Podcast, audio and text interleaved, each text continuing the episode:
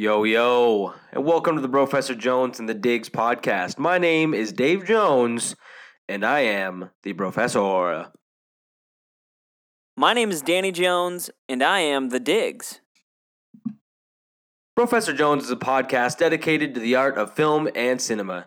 Every month, we choose a certain theme and pick three movies within that theme. Every week, we break down one of those movies for our movie of the week. And this week, we are talking about the epic Ryan Coogler's debut into the Marvel Cinematic Universe with Black Panther. Whoa! Um, I am so excited to talk about Black Panther because you know what? I was so excited to go see this movie and see what it would bring because I love Ryan Coogler as a director. And um, spoiler alert, did not disappoint. So we'll be getting into that very shortly. But Yeah, definitely. Diggs, why don't you start off the bro down this week? I am interested to see what you have to say. Uh, so for this bro down this week, uh, I'll just start off by saying, do you understand the words that are coming out of my mouth? Oh gosh, you're talking about Rush this. Hour Four was just confirmed uh, a couple days ago, and I don't know. This is super exciting news to me. Rush Hour One and Two, uh, it's almost like a Spider-Man Three situation with Rush Hour Three. I just kind of I, I excluded a bit because it wasn't maybe as good, but uh, Rush Hour One and Two are two of my favorite comedy classics. I mean, they we watched those so much when we were a kid. So uh, I I'm stoked to hear it, and I hope that they can put together a really good script. Apparently, they're already in the works to do it. All it was was just uh, uh, Chris Tucker agreeing to do it. I think for a long time it's been kind of set in stone. Jackie Chan's been like, I'm down to do it if he is, and so I guess Chris Tucker finally kind of came around and did it. So yeah, I was super excited. Rush Hour Four. It's like Chris Tucker. What do you got better going on? You know what I mean? It's like just do another That's Rush Hour movie, man. It's like that's what that's what you're good at. I mean, That's what we want to see. you're great in Silver Linings Playbook. Sure, it's fine, but we'd like to Oh, see yeah. another Rush Hour movie. He was in that other one, uh, the like Billy Lynn's Long Halftime Walk or something. I was watching that. It's not a good movie at all. I really didn't enjoy it. But uh, don't he showed know. up, and I was like, "Why is Chris Tucker even in this movie?" It's just like it didn't make any sense to me. Um, but yeah, I forgot about Silver Linings Playbook. yeah, he was pretty good in that. Uh, I definitely agree with what you said, though. I've seen that movie a lot of times. What What do you think you've seen more, uh, Rush Hour Two or Cool Runnings? Rush Hour Two. Okay, Rush Hour Two or Three Ninjas. Oh, I know this is our concern, probably. dude. Pri- this is our concern, dude. Probably Rush Hour Two. Good point. Hey, sum up the plot of Three Ninjas in ten seconds. Uh, three boys uh, learning karate from their grandpa. Uh, three dudes try to rob their house. Their parents are out of town. They kick those dudes' butts.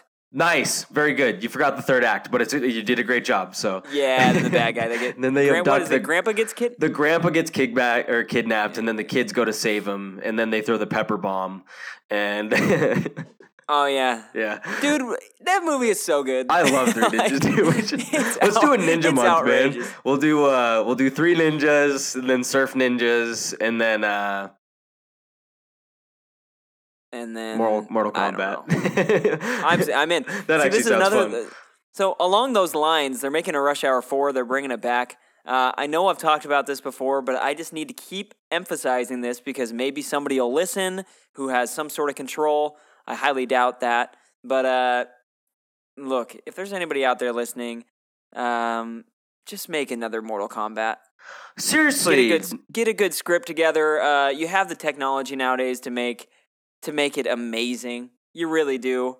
Uh, I mean, I'd like to see the same cast. You get Liu Kang back. Uh, that that guy who played him. Uh, it, it honestly, all you need to get is Liu Kang, and that's about it. I don't really care if the other actors are different. Neil Patrick Harris as Johnny Cage. And, hey, that's actually not. That's not a bad idea. I know that just popped in my head. Get, That's a really good. get The Rock as Goro. Well, Maybe I not. don't know. I feel like Goro's gotta be a Scorpion weird King looking was guy. like you can already picture what that would look like with Scorpion King, and it's like, eh. Dude, I love the whole Goro Johnny Cage fight. It's great. Those are five hundred dollar sunglasses. You something. See, I was talking about this the other day, though. In Annihilation, first 10 minutes, they just kill off Johnny Cage. Biggest flaw in the whole thing. Yeah, Like, he's one of my favorite, you know, and my, my friend Jack had a great point to that where he said, well, it is Mortal Kombat. And I was like, hey, well, but know, well, it's like, and then they replace him with Jax, and it's like, who cares about Jax? I mean, he's Who cares about Jack? He's fine. He has the, the you know the bionic arm, but great. I know. Anyway, but yeah, Rush Hour Four. I think that that that sounds like it could be fun. Rush Hour Three, quite a bit of a disappointment. Um, I've only seen it the once, honestly. That's I true. think I've I've, only seen it one once or twice. yeah, but Um, and I just remember being disappointed, but, you know. I love watching Jackie Chan do.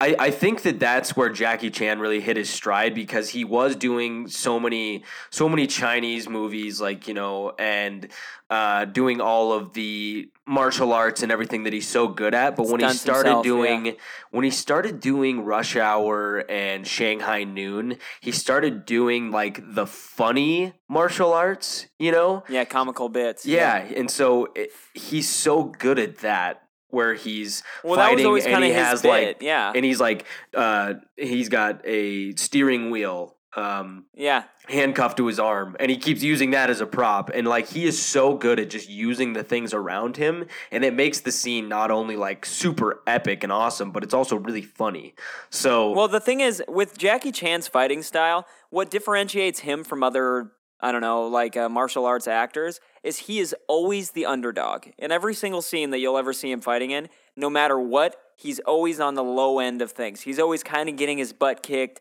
uh, He's getting something thrown into his eye, and he's like, ah, or like he'll get his, you know, finger smushed by something, and he's like, ooh. Yeah. Yeah, no. You know, kick butt. he has so many good like reaction faces just ah, ooh, ah, ooh, you know Yeah, like he ah, like oh. he's always struggling so much and it's and it's that's a really really crucial part of a lot of fight sequences is is knowing that the main character is struggling because I think that that's where a lot of movies get flawed if you throw it's like the Superman logic if Superman's in a fight you're not worried about it because Superman's never going to get hurt you know what I mean so there's no stakes yeah. involved with Jackie Chan there are always Or pork chops.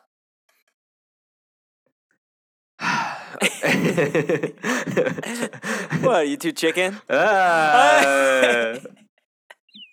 I would, I I'll would, keep these things bacon. Ah. I would ask you for more, but I don't want to grill you. You know what I'm saying? Um, um, Uh, sorry, dude.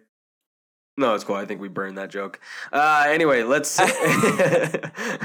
but um, I I do think Well- that he he has such a good fighting style, and he really hit his stride. And I would love to see Jackie Chan re- return to form because I haven't seen him do anything of note in a long time. He was fine in the Karate Kid. Uh, I didn't see that new one, The Foreigner. I did want to see that. I didn't but, either. Uh, I'm sure it's I'm sure it's fine, but uh, and also, uh, you look at the other side of things, and you gotta give you gotta give props to uh to Chris Tucker. You know, he is. You you couldn't have had anybody else in that role. I wouldn't even take I wouldn't take Eddie Murphy. I wouldn't take Chris Rock. You know, it's just Chris Tucker. Like yeah, he's fantastic. He- he's so good. He is the one for that, and their chemistry is outrageous. Yeah. Uh, so I love that. Also, it's another one of those movies where the outtakes at the end are kind of funnier than, like, they're even, you know, more funny than the actual movie itself. I love that. Yeah, yeah, no, oh, I agree, man. What, what, what does he say? Uh, shishini or uh, when he's trying to when he's trying to say something in Chinese and he just can't pronounce it. Sisini Shishini. mehamni. Yeah. I can't remember. Gefilka fish. Kafilka fish. Kafilka Kafilka fish. Kelsey. Or, was it Kelsey or fish. Chelsea? you want any fives with that? million dollars. You think you kidnap Kelsey Carter? Kelsey, Kelsey, Kelsey, Kelsey Grammer. Oh. so good. Uh, All right. Well, yeah, yeah, great. Yeah, I'm very much looking forward to Rush Hour if it uh, if it does indeed ever come out. So that would be awesome. Um, All right. Well, uh, my bro down. I don't know. I actually have a pretty big bro down, so I don't know. Maybe if we need to just put a put a pin on it at some point. But um, there were a lot of there were a lot of trailers that came out during the Super Bowl, and just over the last month, I feel like we've gotten a lot of trailers, and so I'm kind of curious as to what the big ones were for you. I know that during the Olympics the other day, they aired the new trailer for the Incredibles two, which is Yeah. something that I have been looking forward to for my entire, you know, ever since the first Incredibles came out. Ten years. Yeah, and, well, and they long, had that little even more. They had that little thing at the end that pretty much teased a sequel, and The Incredibles is probably my favorite Pixar movie. Like I love that. I love. I The think so too. Yeah. Um, and so it's primed for a sequel, so I'm super excited to see that come out. Uh, but Ready Player One had an uh, awesome trailer as well. Yeah. yeah. Um, Jurassic World kind of had a better trailer. I yeah. That's a whole nother discussion. That is, we'll Yeah. we'll talk Jurassic World at some point here. We need to. Yeah. yeah. Yeah, but uh, no, I mean, maybe we need to just do a podcast on Jurassic World before the second one comes out. maybe we need to do a podcast on Jurassic Park, and then we'll talk Jurassic World beforehand. that's yeah. That's probably the right way to go. Yeah, but I don't know. I, I th- I'm looking forward to the Incredibles, and uh, maybe let's just talk about Ready Player One because I'm so freaking excited for that movie, man. Okay. Yeah. There you go. Okay. So that's the bro down. Ready Player One. Pretty much, yeah. I, I wanted there was a couple things I could have talked could talk about, but uh, Uh, to start this this the the most recent trailer, how it's just the come with me and you'll see that choice on the music. Oh man, like and it shows the uh what is, what is it the the crystal key or uh yeah, yeah, the crystal, crystal key. key. or whatever. That going into the lock. I I can't even tell you. Uh, Steven Spielberg, um, Ernest Cline, right? Is it Ernest Cline? Uh, I just so far what I'm the most excited about is the fact that uh, Ernest Cline has been a, a heavy part of the production of this movie and has had a, a really a, a strong hand in it um, and is working with Steven Spielberg. And so far, just from all the trailers, like I can tell that it's going to be its own movie and it's going to be its own thing, and it can't be exactly like the book. But I, I just have this feeling that I I'm not going to be disappointed with the directions that they take. You know, and the little side things that they do, or or the things that they cut out. Um, I I mean, it's one of my favorite books, man, and so I am just, and just the fact that like this is one of my favorite books, and I read it like, you know, a year and a half ago or two years ago, which I'm hoping to read it again before the movie, but uh, you know, it's so quick. Like I just read this thing, it just kind of popped into my whole world and universe as one of my favorite things and then all of a sudden there's a movie coming out and that's what's most exciting it's just like oh my gosh now we get a movie like this is just yeah i'm stoked Yeah, man, I I am so excited. Like I that trailer just blew me away. The the choice to use the Willy Wonka song, I mean that was that's one of my favorite songs. I love Willy Wonka. So uh, i know super excited for that. Super excited, and I think that just the the freedom that Steven Spielberg has with that movie, and then his cooperation with Ernest Cline, I think that we really could get. And it says it in the trailer, and that's like a big selling point for the book. Is this? It's a holy grail of pop culture. You know what I mean? It's Yep. going to be just so many things that we all love shoved into one movie, and they show they show like a bunch of guys running on the street, and then it looks at what they actually look like in the Oasis, and they're the Spartans from freaking Halo, and you're like, gosh, yeah master you know, chief yeah just the attention to detail to throw so many things that we all know and love, and you know, one of the characters is wearing the Iron Giant un- or um whatever whatever they, they you know they all get a robot at, Yeah. at some point in the movie. Um, I mean that's it's just so so cool to see and that whole chase scene it looks like they're going through uh kind of the what, what are the little car things that we used to always get when we were little uh, oh like uh, uh hot wheels it looks like hot wheels Wheels, tracks yeah. you know it's i mean there's just so much in there and and you know i know that they're gonna make a lot of they're gonna make a lot of decisions and a lot of choices to change things around but i really i really don't think that i'll mind it that much because i do understand that they have to condense it down to a two hour movie and it's you know at the end of the day that that book doesn't translate that well to screen. You know what i mean? It would be Yeah. it would have to be a long movie and there's some stuff that would just seem silly. So I understand that I'm not going to go in there and see an exact representation of the book, but I think that the the base of the book will create an awesome movie. And if Steven Spielberg and Ernest Cline come up with a good screenplay for it, or they have already, it should be something that will be incredible. And hopefully, I mean, maybe it'll improve upon the book. Maybe I'll even like the movie more than I liked the book. So I guess, yeah, who knows? yeah. But I think I think it, it's going to be sweet. I'm super. There's been there's been some uh I guess uh, some some people I've already heard about kind of argue about this and I've I kind of have my qualms with it as well. There's a, a couple Overwatch characters in the trailer so far. There's Mercy and then there's a Tracer in one of them. Uh, it's a super popular PlayStation 4 game from Blizzard and uh, super fun game actually. Heard Love of it. playing it. But uh yeah, it's great. But uh there, there's the point to make like like that wasn't in the book and um you know we don't want that as it, it kind of just seems like escape just to throw in more popular things to get people to come out. But then there's the other hand of it that i can honestly understand and relate and this thing's taking place in like 2040 or something like that. So you know uh, if this is in say the world that we live in right now uh, that would be a part of this someday. So yeah, I can kind of understand both sides, but that's been that's just that's honestly the only only thing I've heard about it so far. But I mean, everybody's looking forward to it. Yeah. ton, you know, it's just at this point, it's just nitpicking. I think that anybody that thinks that though, I mean, that's the point. That's the point of the book is that the only limit to the oasis is the limit of your imagination or anybody else's imagination. So anything that can be conceived could be in the oasis. So yeah, to say that if it's not in the book then it shouldn't be in the movie, it's like anything can be out there. And if they're going to change stuff up, why not throw in some really cool characters from Why stuff? You know what I mean? It's like why I think it was more so just like you see the trailer, and I I remember the first time I saw the first trailer, and I saw Tracer in there, and I was like, eh, what is that doing there? you know, Yeah, kind of one of those like you feel a little sour about it. and I get it, but like at the same time, to market this to a mass audience and try to get as many people to go see it as possible, just throw in a bunch of stuff. You know, if somebody sees Donkey Kong running around, they're gonna be like, "Oh, cool." Donkey Kong's in that movie. I want to go see that.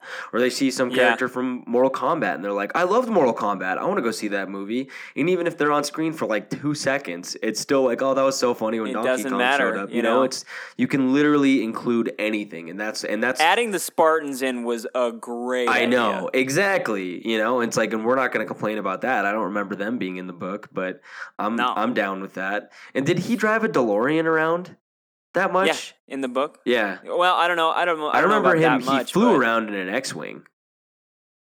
Yeah, flew around in an X-wing and then uh, drove around a DeLorean.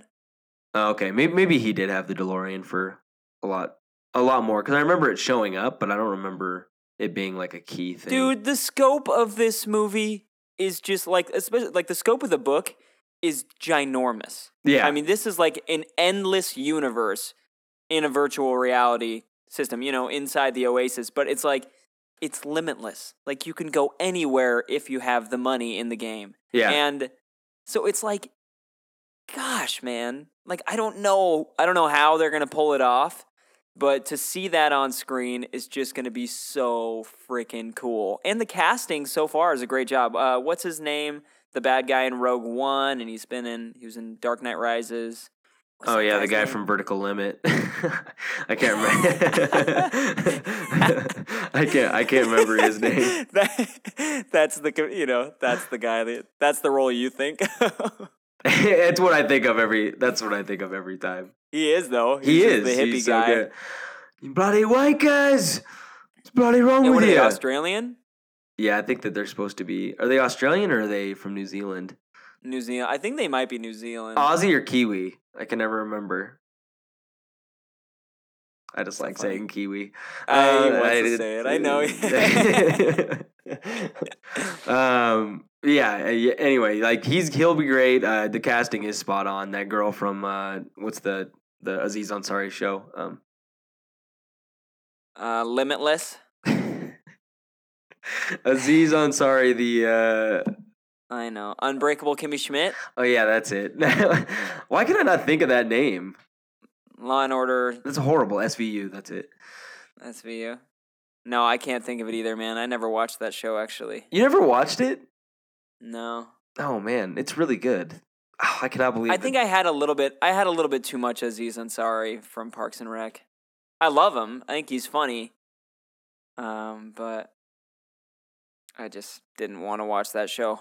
Yeah. No, I hear you. He he does get a little bit old after a while, but if you take some time off, then you get back into him, and it's great.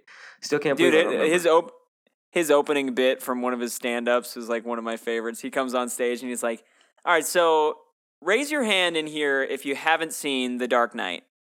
And then some people raise their hand. He's like, "What the heck are you doing? That movie's amazing. Why haven't you seen Dark Knight?" He just starts like ripping on him. Uh, I love that. yeah. No, it's great. Anyway, Um, cool. Well, that's yeah. We're both looking forward to Ready Player One. We're gonna have our good friend Jack Ebenstein on the podcast Yeah. to talk about it, which I'm looking forward to. Ebensteiner, do it. what are you doing? Get down! Uh, I actually, Kill me! kill me, do it. Jamie! No, actually, I had, a. I had a moment at work the other night, and you, you know, working in a restaurant business, that uh, if you have open tables for a long time, then you you just want them to get sat because it's like money that you're not making. Yeah. You know, and my tables were sitting open for a long time, and I seriously just wanted to. I was like in my head, just thinking, "Do it, seat me, do it now, Do come on, I'm here, on, do I'm right it." here, do it." anyway, um, so moving on, shall we jump in to the Black Panther? Step into the spotlight. Say my name. Yep. Oh, It makes you feel it, you just feel so much cooler sometimes when you watch those scenes. like in this movie, I was just like, why can't I dress like that and be cool like that? I know. I wanted to have a cool like dread ponytail on top of my head. I know. I'm trying to like Amazon grills already to wear around. Gosh. Then I'm gonna do it, and people are gonna be like, "Gosh, you're just an idiot." Okay, so my general reaction on this movie, uh, I was looking forward to it a lot, and it did not disappoint. It's not my favorite Marvel movie. It's definitely the coolest Marvel movie ever. Yeah. This I mean, this is one of the coolest movies I've ever seen. You know what I mean? It's just every character in it. You're just like, wow, you're cool. You, you know what I mean? It's just I know. and I mean, I would say that's like sixty percent Michael B. Jordan. Like he he is just I would I would beg to differ and say seventy five percent. Yeah. Michael B. Jordan. and that's that's kind of to the detriment of that character's franchise. Is that I know. that character like the the bad guy in this is so good. But let's we'll get to that in a bit. I do, I do Yeah. love this movie though, and I thought that they did a fantastic job. And I think that it does more than just make a good Marvel movie. It makes a good movie at this particular point in time and Yeah. it it raises awareness to social standards that we that we do have. You know what I mean? And I think it did I think it does a lot for the black community too. To think that this movie is I mean, how many how many white people are in this movie? Like Martin Freeman and Andy Serkis. I think that's about it. All of the other characters are black. And it is so good. And the director is African American too. So it's just like, oh, I just I love it, man. I- Dude, what Ryan Coogler has done so far, I know we'll probably talk a little bit more about him, but uh, I I honestly don't know his age. I think he's somewhere between like 25 and 29 or 30 or something like I, th- that. I think Like, he's, a lit. I think he's thirty one. he's like 31. Yeah, Dude, this guy is so young, and he kind of came out of nowhere with Fruitvale Station, and uh, I believe that did really well at Sundance or one of the festivals. yeah. It did, it's not like it made a ton of money or anything, but it did. It was a, a success uh, as far as awards and stuff like that go, or at least critical Yeah. response. You know. And then uh, and then you know absolutely knocks it out of the park with Creed. Uh, as soon as I saw that movie, it quickly became possibly my favorite sports movie. Um, it's right up there at least. And uh, and then you know seeing that him and Michael B. Jordan are working together for the third time doing a superhero movie, yeah, my hype was pretty far up, man. And uh, yeah, I would say it, it. Yeah, it it did not disappoint at all. I think there was. You know, I always go into a movie just kind of hoping it's the best movie I'm ever going to see in my life.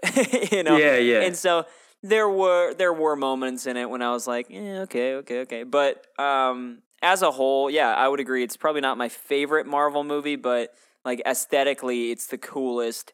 Um, they did a great job with character development. Uh, I think it has probably.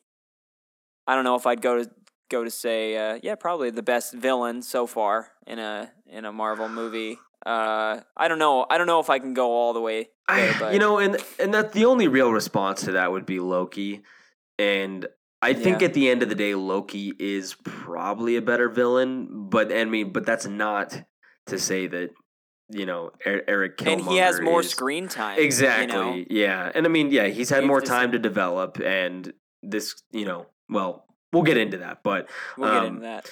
yeah, I think that as far as director director wise though, like Ryan Coogler, I think that him being 31 years old, he kind of grew up in a younger generation and I think that he understands what people think is cool. You know what I mean? And I mean Yep. that sounds kind of silly, but it, it really is something to define what looks cool, what feels cool, what makes us as an audience go, dang, man. You know what I mean? Like we because because there are moments in this movie where you're just like, dang, that was cool. You know what I mean? Dang, And he and he does that again, again and again in Creed because Creed was such a cool movie, and this is the exact same thing. It's just it's cool, man. It's a It's like the it's like the the small bit in Creed where he's like, uh, "Don't you want to take this piece of paper?" And he's like, "No, I got it on here." And shows his phone. And he's like, "Well, what if you lose that thing?" And he's like, "It's already up in the cloud." And then Sylvester Stallone kind of looks up,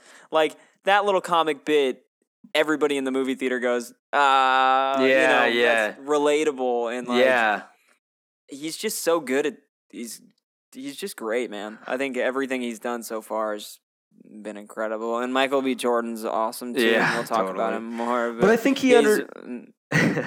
I think he understands the importance of like character introductions too. You know what I mean? Like every time that Erik Killmonger pops on screen, it's super focused and making sure that you understand how adversarial this guy is and he is a force to be reckoned with and he does take the necessary time to like really make that let, let that character sink in. And you have the mysterious aspect from the beginning where you're like i don't know where does this guy come from? And then you find out it's just like it hits really hard. And so it's it's it's a good it's a good move because he made us love the bad guy in this movie so much that you kind of are rooting for him you know what I Uh-huh. mean? It's like he is the bad guy and you don't agree with what he's doing, but at the same time, you do love that character. and that's what you have to do with a bad guy. Yeah. you have to do that. You have to get the audience to root for them a little bit. If you absolutely hate the bad guy, you're like, okay, well, I just want the good guy to win. But like, you know, Heath Ledger's Joker or uh, Heath Ledger's Joker or no, kidding, but um, oh, and that Michael B. Jordan said that he did try to. Uh, he he watched The Dark Knight quite a bit and kind of studied what Heath Ledger did with that character because he wanted he wanted to get a performance on screen that was um, that was a very good nemesis for the Black Panther. yeah, and so I, and I think that he. I mean, performance wise, Michael B. Jordan. Let's. I love him, but Yeah, I mean, we'll talk more about that. But also, this movie had a really cool feel to it, and what I've I've actually I did a little research on it, and apparently Ryan Coogler, uh, I don't know if you knew this, but he uh, he wanted to make kind of a James Bond esque film. oh really? Um, yeah, he was very like heavily influenced by James Bond, and if you look at it as a whole, it's very similar. It has like the casino, uh, you know, behind the you know under the radar scene. It has like a Q character and his sister. mm-hmm. Um, the cool car that like operates itself, all the gadgets, the gizmos. Um, it's just yeah, man. It, it was just so cool. And then starting with like the characters, you know, kind of it's like a James Bond film where it's like the very first kind of like beginning of the movie. It just shows him off on some sort of quest that is kind of irrelevant, but he's just it's like a an opening scene to where you he can show how awesome he is. Yeah. You know, you get to see how amazing Black Panther is just in that opening scene. So I love it, man. Yeah. Yeah. Um, just real quick, what do you think about since he is the lead of the movie? What do you think about Chadwick Boseman? Um. huh. So, yeah, you go ahead. Well, he that, he's actually. kind of one of those actors that he's been in a couple things, mostly sports movies. I think that he was Jackie Robinson, right? And then he was in some football Yeah. movie, maybe too. I can't remember everything that's on his uh on his list there, but he's one of those actors that I think I'm trying to find like something that would be analogous to him, but he's he's fine. You know what I mean? It's not like it's not like I completely just think that he's the best or anything, but he's pretty good. Right? Yeah. Like he's good for a su- he's good for a superhero. Right? Yeah. Uh, sorry, he played James Brown in that Get On Up movie. Oh but, yeah. Uh, yeah. Um, yeah, I think he's pretty good too. I think he's he's a good actor. His introduction in Civil War was actually really well done. yeah. I think he had enough screen time so you got to know him. And I think he does a great job with it. I don't think there's really any point where I'm going, eh, can we get a better guy than this guy? You know, I think he's. Taking a look around a little longer. Yeah, I mean, come on. I think we could do better than this. Uh, no, he's he's great. Yeah, he was and I think part of it is that disappointed. he does get upstaged a lot by Michael B. Jordan, so it's not yeah, fair in this movie. You know what I mean? yeah, Because and I think that that is although I do love the bad guy in Michael B. Jordan's performance, it does kind of overshadow the actual point of the movie a little bit. I know. You know what I mean? I know. Because he is so awesome. So I mean, but he's so awesome. And also, I mean, there's.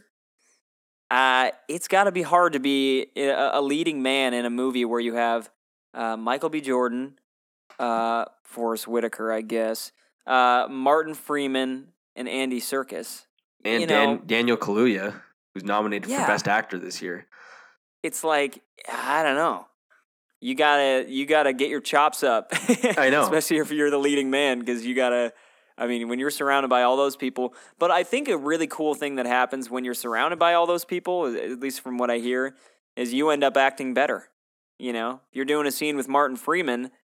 You're doing a scene with Martin Freeman. You know, yeah, like you, totally. he's great, and so it compliments you. And I think that's been working really well with Chadwick Boseman. Uh, Civil War definitely as well. You know, him being aside all those people, it's like, what better way to start off your Marvel career than just to be in a movie with all of them? Yeah, no kidding. Uh, so Don't you think it's kind of funny that the two white characters, Martin Freeman, or uh, well, I don't know what his name is, and that Martin Freeman and Andy Serkis, both guys that were in Lord of the Rings. Dude, uh, the interview scene is just like the riddle scene all over. I know, riddles in the dark. It's amazing, yeah, and it's and that's you know that could rival a favorite scene because of Andy Serkis. he is so good. What song does he sing? Oh, He was singing something, and I, I was like, "That's great, love that, hilarious." So, dude. He he had a whole twist on this character was that was different than anything I've ever seen him do, and that's what surprises me about that guy all the time. mhm. you kind of love seeing a bad guy that like it's all kind of a game to him. You know what I mean? Yeah, like he really doesn't yeah. care, and he just thinks He did not fun. care at all, Yeah. and uh, So I loved Yeah, I loved his character. Um, but let's let's too. dive into the plot of the movie. We've been we've been talking Okay. talking enough. Uh, so at the beginning of the movie, what does it say? 1994, I think. I think so, something Yeah, like that. It's Oakland, California, 1994, and we get introduced to uh, the what is it? The king's brother, the king's younger brother, who's been a spy in the United States. So played by Sterling K. Brown. So we're to assume that this guy came from Wakanda, and then he moved to L.A. He uh, was able to represent the um, represents or excuse me, uh, try to prosecute O.J. Simpson, and then it was unsuccessful, and then he moved up to Oakland, right? I don't. did you did you watch the People versus O.J. Simpson or whatever it is that Netflix Uh, show? I watched a couple episodes. Is he in that? He's in it. He's the prosecutor. He's one of the prosecutors. Uh, yeah, yeah, yeah, okay. yeah, it was come on. It was an easy joke. It was funny, it was, and it's good. in the Uh, like exact timeline too. but Um, gosh, I know it's the same thing as like they should have had little Damian Lillard playing on the court when those little kids are playing basketball. gosh, that would have been great too. Yeah. He's my favorite person from Oakland. Who's yours? Uh, Mr. Cooper, hands down.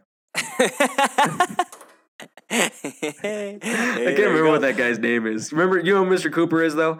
He's the he's the guy in the cab at the beginning of Armageddon because we are in a traffic jam. Oh yeah, Yeah. yeah. We're And yeah, the, uh, like the foreigners, the foreigners that don't understand him at all, and he's Yeah. kind of just like showing them the route. Yeah. yeah. Um, Anyway, Mr. Okay. Cooper, love it. Uh, so love it. But the movie starts out, and this guy has been a spy in the United States, and then the king of Wakanda comes to visit him and finds out that he's been kind of betraying his people. And so after that, uh, he ends up killing his brother to save Zuri, the guy that was the other guy that was there, who is Forest Whitaker's character later on.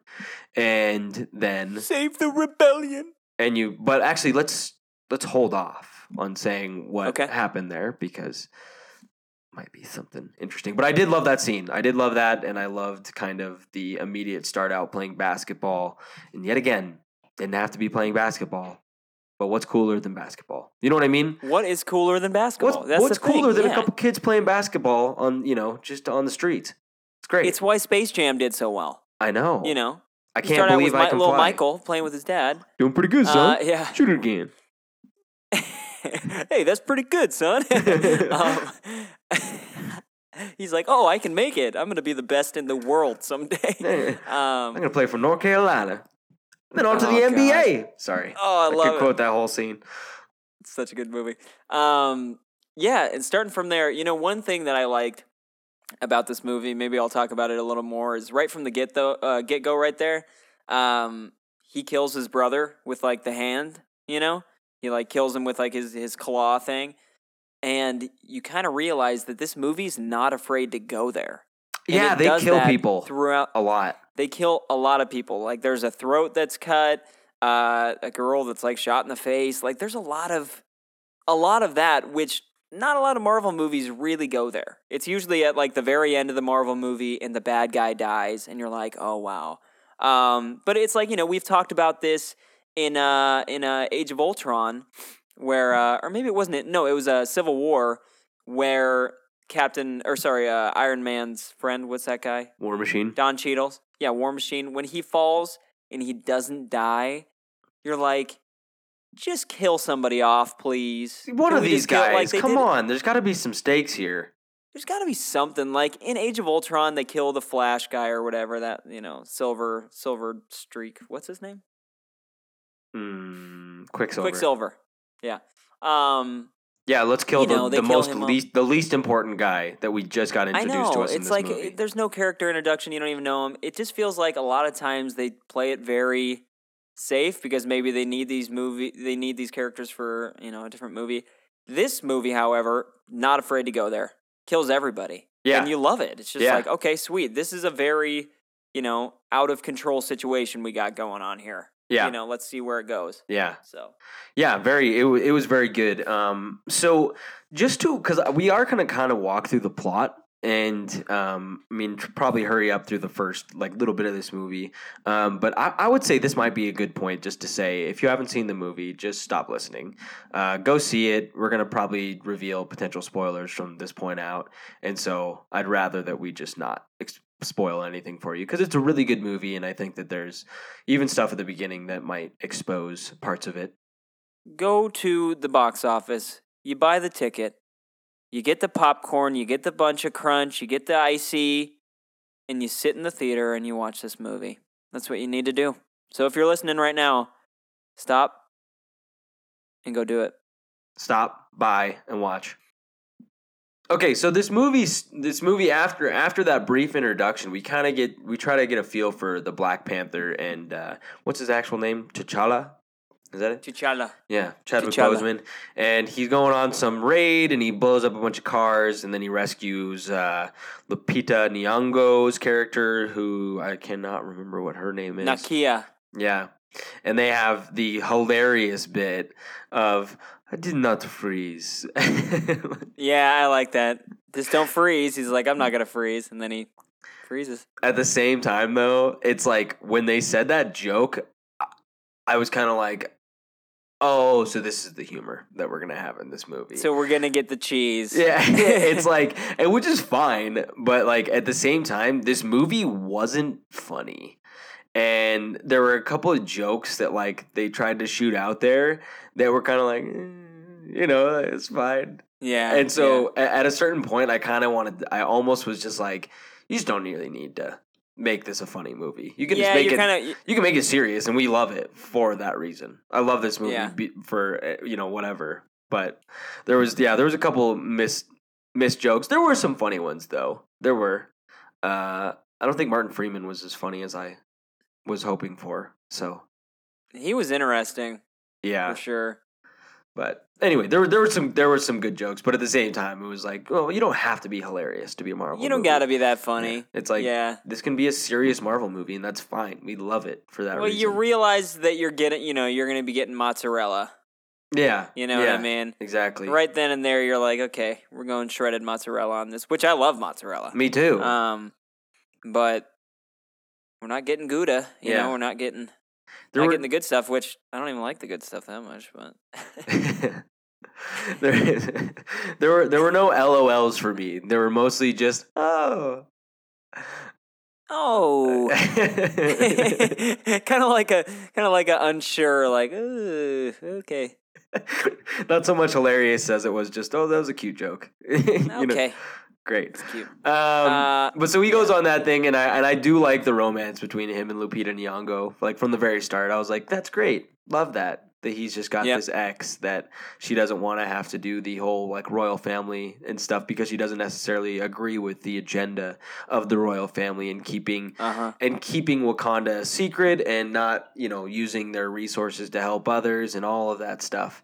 Uh, so I, I really enjoyed that. What did you think about this whole like isolationist um, ideology that the Wakandans have of not not sharing the fact that they have this resource, vibranium, that is potentially uh, or is super powerful, but potentially could Yeah. create a different world um, depending on who uses it, which is the point of the movie. But I think it's I think it's interesting and it just set up the plot so well because it's just like you can see it happening. This has been passed down for generation to generation to generation and it's something that has now just kind of gotten outdated, but nobody has realized that really yet. Or at least nobody's taken the steps to go, okay guys, let's rethink this a little bit yeah, um it's a different time it's a different world and so uh yeah i really liked what what ended up happening in the story because of all that and uh but at the same time i mean that is that was so cool that first time they fly through the trees or whatever and Oh. they go into wakanda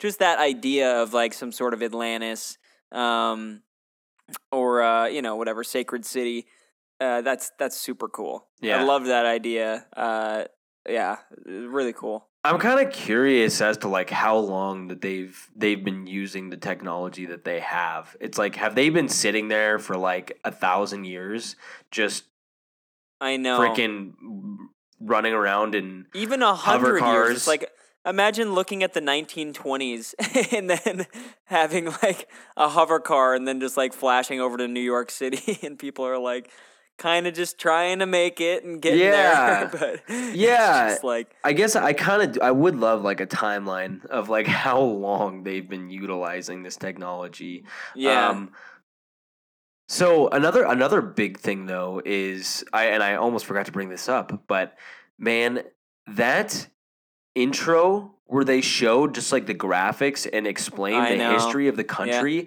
that was one of the best scenes of exposition I've ever seen in my life. I was like, you Yeah. just explained a history of an entire people to me in like a minute and a half. And I Uh-huh. totally got it. You just freaking I, I, it was just so amazing. I was like, that was, was brilliant. Yeah, that was Yeah. such a good little scene, and Even it like totally the World set War up. The- flash with like tanks and stuff and planes. Like, oh man, that was, yeah. sweet. I was, and it was just you know because there, there's so many movies that they would have they would have spent the first twenty minutes trying to explain all of the history of Wakanda, and Ryan Coogler just does it in a minute and a half, and he's like, "That's it. That's all you need to know, really. Just break. Just, Okay, cool. We're set up. We're good to go. Yeah, strip it down to the bare minimum of what you need to know. We get it. Make it, keep it simple. You know, I always tell people, kiss, keep it simple, stupid. So that's That's how the what's up with the oh main audience? oh my audience. gosh! Hey, it, what what is that in? That's uh that's The Office. Michael always says, keep says it simple, kiss. stupid. Yeah, keep it simple, stupid. But uh, anyway, so I I loved that. But um, I do I do really love just the idea of this Wakanda people just isolated and just experiencing such a ridiculous technological growth. Um, so I found that very interesting. And when he gets home, he becomes king. And it makes you curious, you know? I mean, what kind of technology is out there right now that we don't know about? you I know exactly. It's got to be some shape or form of that in our world that we live in today. Like, you know what I mean? Like, there has to be something like that happening, but not maybe not nearly to the level of like Wakanda. But I'm sure there's some sort of technology that exists out there right now that's just like crazy. Well, there is. A, just I think that there is a lot about. of. Yeah, I think that there is. I think that they um they say that usually technology is about ten years farther than than we know. That so there's Yeah. there's things that exist that we don't really know, but they're ridiculously technologically advanced. So like something like the iPhone uh would be far would would have been around you know twenty years ago, but we just didn't realize it. Can you still yeah, hear me? absolutely. Yeah, yeah, I got you. Okay, cool. Um, yeah. So I mean, but anyway, I mean, there. Yeah. Who knows what's out there right now? But I love the, I love this take on it, and I also like the implications that it sets of what do you do with this amount of power? Because you know, in 19, 1945, the United States comes up with a new with a new you know uh, the ability to split an atom and create an atom bomb, and look what that did to the world. Like the difference that it made.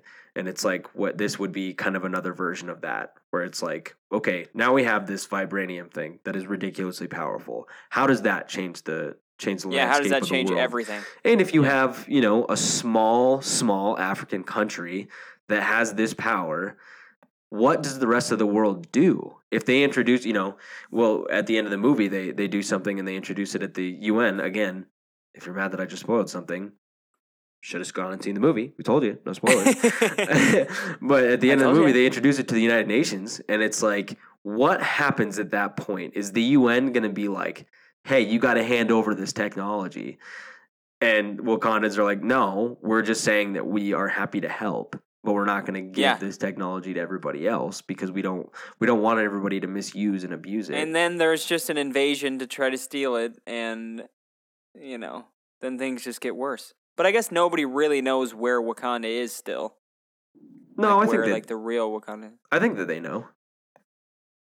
So they're they're just like kind of opening it up to everybody at the end. Is that what they're doing? They're like opening the portal thing.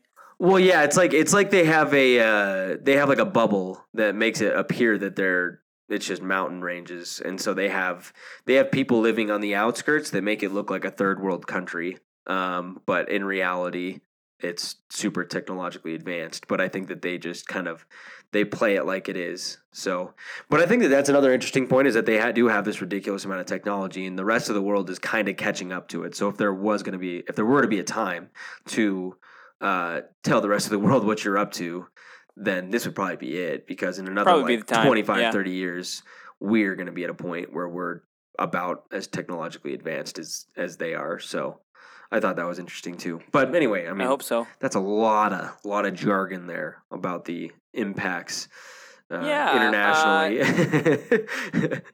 Okay, so okay, so um, continuing on in the movie, uh, it's just taking place pretty close to after Civil War, and he's becoming king. And you get an introduction to his sister and all that stuff, and it kind of goes straight to that Who big ceremony. Who I loved her, I loved her too. Uh, was her name Shuri Latita Wright? Letitia, Letitia Wright. Letitia Wright. Um, but yeah, you get the introduction to her and, and the whole family, and then it, yeah, it takes you right to that big uh big ceremony thing, which that was a lot to take in. That big ceremony when like the waterfall and everything splits, and then they're all up on the mountain and stuff, and he's like walking out. I was like, "Whoa, what is happening now?" Like, this And then we just- take away the powers of the Black Panther, and he has to fight as a mortal. I was like, You're like, don't take him away. he might not get him back. don't take those. Um, that and that's hey, you create the stakes. You do, Yeah, you know, and he created him well. And uh, the only thing is, as soon as Forest Whitaker walked out, I was like, ah, I forgot he was in this. Yeah. Dang I, it. I like Forest Uh, Whitaker. Maybe I don't though. Maybe we don't, man. I think he's had some good roles and stuff, but in Rogue One and now this, I am just not. I'm not on board with that guy really Yeah. anymore. I was gonna make this. I was actually gonna say that. I was gonna say him and Daniel Kaluuya. I'm. uh I think Daniel Kaluuya Kaluuya is great in Black Mirror and uh and in Get Out. I think he's great. I'm just like, for some reason, both seeing both of them in this movie, I was like, I'm a little tired of both of you right now. Yeah, I didn't. I didn't Kaluuya need. for most people, but I didn't need either of them, and I thought I thought that the role that Daniel Kaluuya was in, I I get it, I get it, I get it, and too. and we it. didn't we don't know. I, I I mean obviously this was shot probably at the same time or maybe even before Get Out, so it's like Yeah. we wouldn't real we didn't know that he was gonna have this ridiculous amount of success, but seeing him in, in this after Get Out was kind of like, oh, I think you're he's gonna of be in everything now. You know, yeah. It's just like, it was, and it, he was fine. His character was fine, but it was, uh, yeah, yeah, he played it played it well. yeah. Um, but yeah. Anyway, so then yeah, they have the huge thing, and uh, Mbaku challenges him, That guy was great. the apes guy, the from the you know from the mountains. That guy was great, and that was a good battle. And I love how they use like the Creed thing with like the tap out and stuff, or just like even like the UFC like tap out. hmm I like that. Seemed Uh, reminiscent and reminiscent of Warrior. It did. It did. Yeah. Yeah. Little little tap out there at the end, and It's like you don't have to die right now, man. You don't have to die. Yeah, you don't Just have tap to do this. out. You don't have to do this. Uh, so yeah, that was that was a cool fight, and then he becomes, you know, he truly becomes the king. Like he has to battle.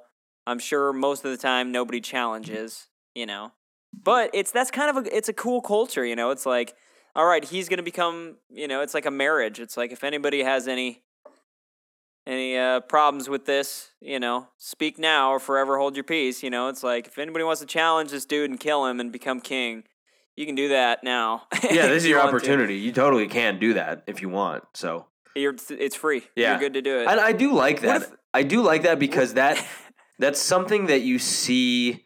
You know, you have the the line the line of throne of, of the throne and who actually um, is next in line to take that. And it's cool when you have a society that they allow a rival challenge. You know what I mean? Yeah. It's Yeah. not it's not necessarily lineage that matters so much as who's really the most capable and it's a very warrior based culture. And so Yep. it's like alpha. You know, who is the true alpha? Because that's Imagine if weddings were like that. you know, Yeah. Who wants to challenge some dude just like I do? It's like what? we At have to the fight to the same- death now. At the same time, though, I did think that that was a little bit interesting because it seems like in the culture of the Wakandans, they might be a little bit more advanced uh, socially than having who's just the biggest, baddest dude on the block that will lead us. Because I, I would think that I would think that they would um, they would appreciate intellectual superiority over physical prowess. You know what I mean? Yeah, yeah, It's- you'd think that. Yeah, it's like who's going to be the actual who's going to be the best leader for us, not just who's the guy You don't want some big bonehead in charge of like the most advanced technology in the world. Exactly, exactly. So I did think that that was a little bit weird, but I mean that's that's nitpicking. It was like it was it was great. I did love that part of the movie. yeah, but it was cool. Yeah. And it's also kind of like that person gets to inherit the Black Panther's powers, who is a superhero. You know what I mean? So it's like Yeah. it makes sense. Uh, but yeah, I, I did find I did find the idea of kind of um, you know this monarchy and this king that has the absolute authority. I did find that all a little bit interesting for a society that is seemingly so advanced. So, but that's just that's a small nitpick, I guess. Yeah, small nitpick. Great scene, Um but after and then that, uh and that that was a great scene. But then you get intro- you get introduced to uh, Erik Killmonger, and that was like one of the coolest scenes ever too. so can we uh, I don't know if we're are we going to do a favorite scene or anything like that? We can, Uh can I just say mine? yeah, yeah. Go ahead. Uh, so this was my favorite scene in the movie, and it's hilarious that like you know, there's this whole movie and uh, there was so much action, so much like, you know, uh, heart wrenching stuff throughout the entire film. But honestly, the look and feel of this scene, the introduction to Erik Killmonger, um, he's standing in that museum and just like what he was wearing and stuff, like the baggy t shirt, he has like the grill in, his hair, like all that, the feel of it, the music, like kind of like the hip hop sense. And, uh, you know, he's talking to that lady and she's, you know, this is like, you know, kind of a proper setting, and you put this just young kid, you know, young guy from Oakland inside this like, you know, historic museum. And this lady's probably like, Hey, you know, can I help you? Like what's what's going on? And he's just so immediately so confident and just like sure of himself. And uh I don't know, man. I just I, I literally I seriously I loved that whole feel of that scene. As soon as he came on screen, I was like, Yes. Yeah. this is awesome, you know. Well, in the Um, in the midst in the midst of this superhero movie, you have a character introduction that immediately introduces you to how uh, how bad this character is, and you also just have a brilliant heist. you know, I know, they steal yeah. like an ancient artifact from a freaking museum so well Mhm. and get away with it, Uh-huh. and it's like that's a small part of the movie. You know that that Yeah. entire bit could have been the plot of an Ocean's Eleven movie, but they did it as just an introduction introduction to a quick character. You know what I mean? Yeah. And he's like, and then he looks at the mask and he's like, "Why is that an important artifact too?" And he's like, "Nah, I'm just feeling it." Nah, I'm just feeling it. And I go, "Oh, dude." Do you know what I did? Awesome. Do you know what I did appreciate though? What? I did appreciate him being 100 with me though. Oh, there you go. go. That's David's uh, least favorite line from Creed. it is. It's the worst. But Uh, but yeah, he yeah, that introduction was incredible, and I loved how they got away with it. Also, bringing in Andy Serkis, kind of having his his whole feel to the whole movie, and like the arm that detaches because we know it got cut off in Ultron, and then you know now it's all like bionic and stuff. That was sick. Um, they had like their whole little henchman crew with them, and that was sick. And uh, yeah, so I loved that introduction. It was so cool. I agree, man. I agree. Awesome introduction.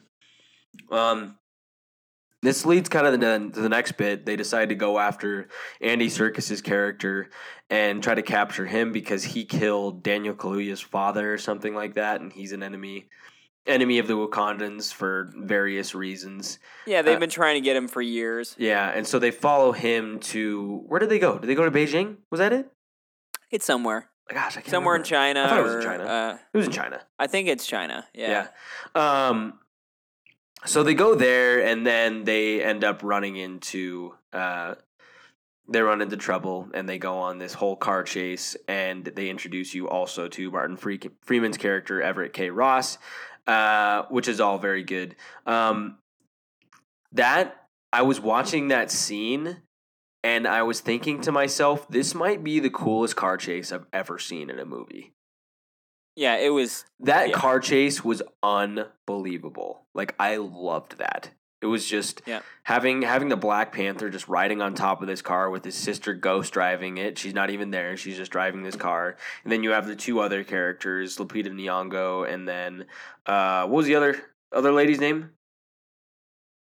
Who? Uh, oh shoot, I didn't even write her down. She's no, like, I, I, I, I got her somewhere. Uh, Nakia. Oh, Okaye. Okoye. Okay. Danai Gurira. Gurira. hmm And so I, Yeah. I really liked I really liked uh, everything they were doing and just that the whole car chase was just Well, I love so how the. Black Panther just has a you know guards that are just these freaking super amazing you know women that are just like just like the toughest women you've ever seen women warriors that are just like you know and that's his whole guard like I love that just that whole feel it's just like it's so new and different and that's actually it actually is how it is in the comics I was researching that a little bit I'm like that's how they originally wrote that he just has you know a female guard that protects him. It's so sick. Well, I think that a lot of that has to do also with it's modeled after like feline characteristics. Um, you know, lions or I don't know if panthers do it too, but obviously lions in a pride, they have the females are the ones who go hunt and everything like that. So maybe it's modeled after that a little bit. yeah, Yeah. Make that's making Wow. an analogy to something that I didn't look up or research at all, but I hope Well, that is indeed I- correct. So, Well, I have nipples, Dave. Can you milk me? Uh, I don't know why I thought of that line. cats. Um, Uh, yeah, cats. But uh so yeah, I thought I did love that. And it's also in a movie that is, you know, a movie that's so it seems like it's so much about like black empowerment. It also has like this female empowerment too, where it's like, look Yep. at these look at these bad A females, you know, just whooping up on some of these bad guys. And it's it's great. I love it. I love it. So it, I, I'm surprised Whoopi wasn't in there. I know, right? I could have used some Whoopi Goldberg. That would have been fantastic. Used a little Whoopi. She's like, you know, sitting there slamming a staff down on some guy's head and coming up with some good line. I don't have Uh, one. yeah. I don't have a good one. Yeah, there's but, no. Yeah, I was kind of half expecting a good line there, but Whoopi, uh, Whoopi. we're over that one. Why do we always, uh, we bring up Whoopi Goldberg way too much? Like I know. it's and and not deservedly so. She just randomly pops up in our conversation, and she, I think so. Yeah. which is interesting. Anyway, Sister Act one and two are pretty great. uh, Back yeah, in the no. habit. Sister Act two, um, I love. Sister Act one's fine, but Yeah. punch it. Oh, happy day. Day. All right. All right, back on track. But I Car chase was incredible. The chase scene was awesome. So cool. So it really was. And then you have and the they inter- get him. huh? Yeah. And they get him. And they, get the him. guy, And then they get have the riddles in the dark sequence, except for in a more modern version, which Uh-huh. I really enjoyed. Thought that was You got. Bilbo and Gollum talking to each other really quick. Yep. And then Michael B. Jordan, here he comes, Erik Killmonger, just driving Welcome through a wall. spotlight. Welcome to the spotlight. Is that did that come on there? I, I, I think it was in the movie at some point. Yeah. That little song they used for the trailer. Yeah. Uh, and then they rescue. He rescues that guy. What's his face? Uh, know the, act, the actual character's name. Uh, Ulysses Klaue. That's it. Yeah, Ulysses Klaue. And then Martin Freeman gets shot, and so he's taken back to Wakanda. But on the other side of things, uh, Erik Killmonger ends up killing that guy and killing his girlfriend, which weak, bro. See, that was crazy. Yeah, I he know. just shoots her in the head, and then he, uh, you know, I mean, maybe he did, maybe he didn't. I guess it wasn't. It's not I'm- like they showed her like. I'm pretty- Did they show her like dead? I'm pretty sure it's clear that he She's gone. he made the decision to kill her.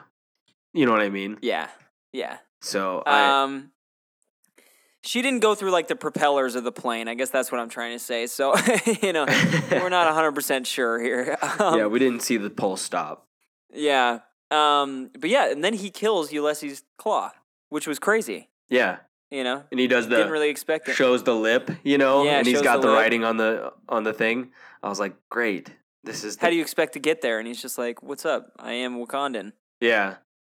Oh man, I just gosh, that character. He is so cool.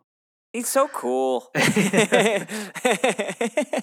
is, man. He's just so cool. And I, I, I mean, it's a really good, it's a really good story too. Like they do a good job of everything in this movie is essential to the, the, the to the plot. You know, Yeah. It's like in a lot of stuff, you'd be like, "Oh, that car chase was unnecessary," and that whole scene, it's just like they just did it to have that. But all of it made like so much sense within the plot. So I know. And then he goes back to Wakanda with Klaue, and it's just like, I got something for you, you know? And uh, it's just like, yeah, yeah. yeah, and that's how he gets in, and that's how he gets in. So let's get to the big scene, which this is my Yeah. favorite scene. So he drops, he brings the body back. Bring my body back to my father. Uh, But he brings the body. he Take my body back. he brings the body back. When the connection is broken, you must get back to the Portkey. Take my body back. Uh, goblet of fire. Harry Potter. There you go. I can't mention bringing a body anywhere with that scene. Oh gosh. Okay, Okay. so Erik Killmonger brings the body back, and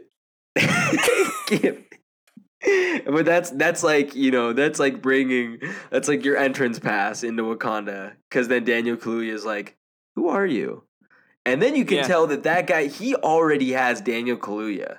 You know what I mean? Yeah. It's like after yeah. that scene, that character is like, I don't know this guy, but I like him. But I like him. But I like him. And so then he when killed the guy that killed my dad. I Yeah. mean, if, you know, Yeah. that happened to you, and then some guy showed up with him. You're like, I don't know who you are, but thank you. You know, Thank you. Thank you. that's that's great. And then and then that's when Chadwick Boseman, uh, T'Challa, Black Panther, finds out that this guy is actually his cousin and that his dad killed his dad because he was Oh, you know what? and they abandoned that child. Go ahead. So to to rewind a little bit, uh, we kind of over we skipped a scene. Um, I think one of the the best looking scenes in the entire film was after he became the you know got back into the Black Panther and he went into like that spirit world. Right? Man, yeah, we did skip with all the panthers in the tree, and uh, the first time you see that, and then the dad coming down. Um, I mean, Ryan Coogler just really has a, a good eye for detail in Yeah. that scene. yeah. Um, Crosses the T's and dots the lowercase J's, you know what I that's mean? Dots the uh, lowercase J's. But yeah, Um, no, I did. I thought that scene was beautiful, and it was it was a good conversation between father and son. Then he wakes up and he's like, "He's there," and he's like all excited Yeah. that he just saw his dad. So see, but then you know, because uh, I had a conversation with this uh, about this, and the coolest part about that is when he goes back and he. Oh wait, wait, wait. Actually, never mind. Never mind. This is this is uh in a little bit. So well, mind. I I'll thought that up in thought that was that scene was cool. I did think it was kind of weird when Rafiki came in and did the "He lives in you, he Yeah. lives." You know, I thought that whole music number was a little out of place. It away, kinda- away.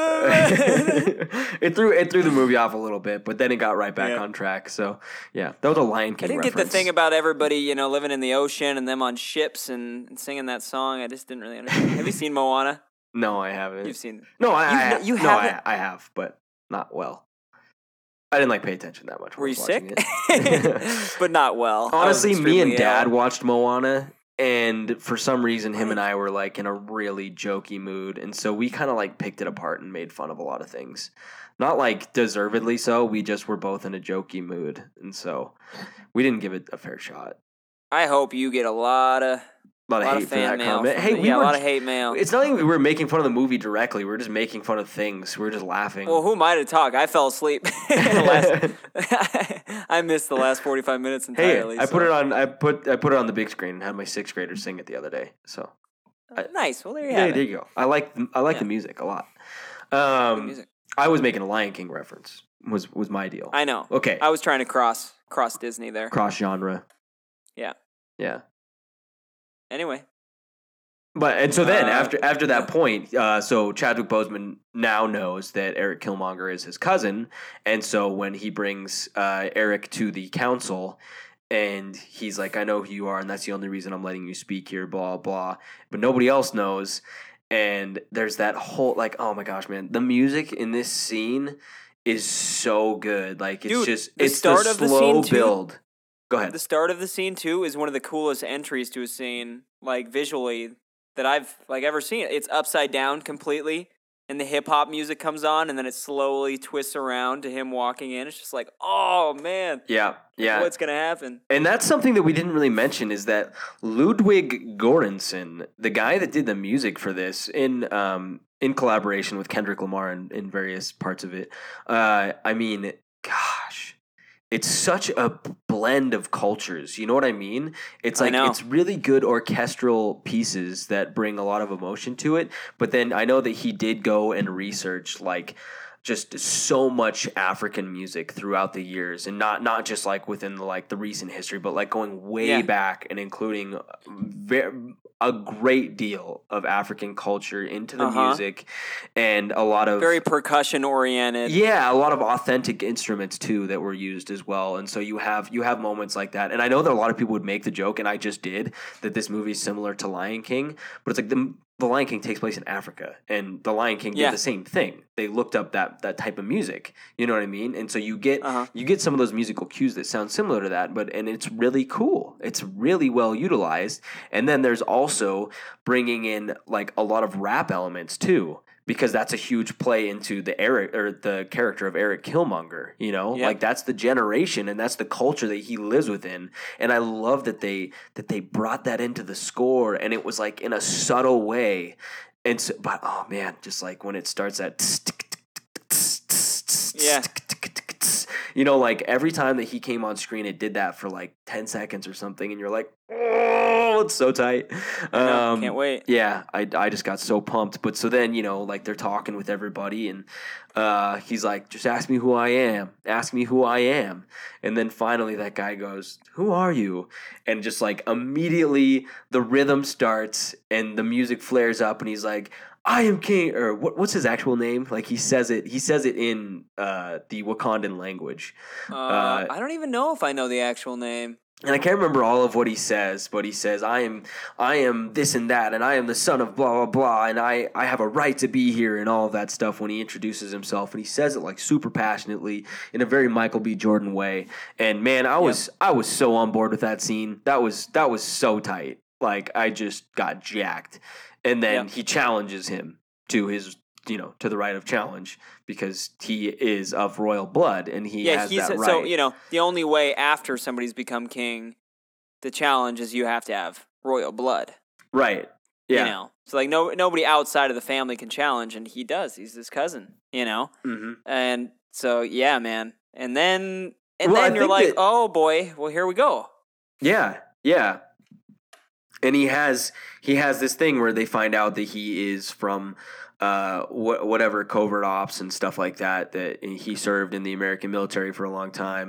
Um but you find out that he was in the American military and his job was to infiltrate various uh various governments and try to bring them down from from the inside. And so he specializes in exactly what he does in this movie. Uh, Yeah. But he does the he challenges challenges the Black Panther, and he succeeds, and pretty much. I mean, he doesn't necessarily dominate him, but Well, is- well, well. Okay, so yeah, we go back to that huge ceremony thing. Um, and yeah, man, like he gets the Black Panther drained from him again or whatever, and they start fighting. And yeah, I mean, he doesn't. Yeah, he doesn't necessarily dominate, but the one thing that like I was half expecting, but kind of not at the same time, because I was like, I doubt it'll go there, was for him to just lose. You know, like I thought there was going to be some scape around it where like he was still going to stay king, but maybe he loses the Black Panther and blah blah blah. But then he just he kicks him over the waterfall. He just drops him or he drops him over the waterfall, and it's just like I'm your king, you know. And you're like, well, what? I know. You know.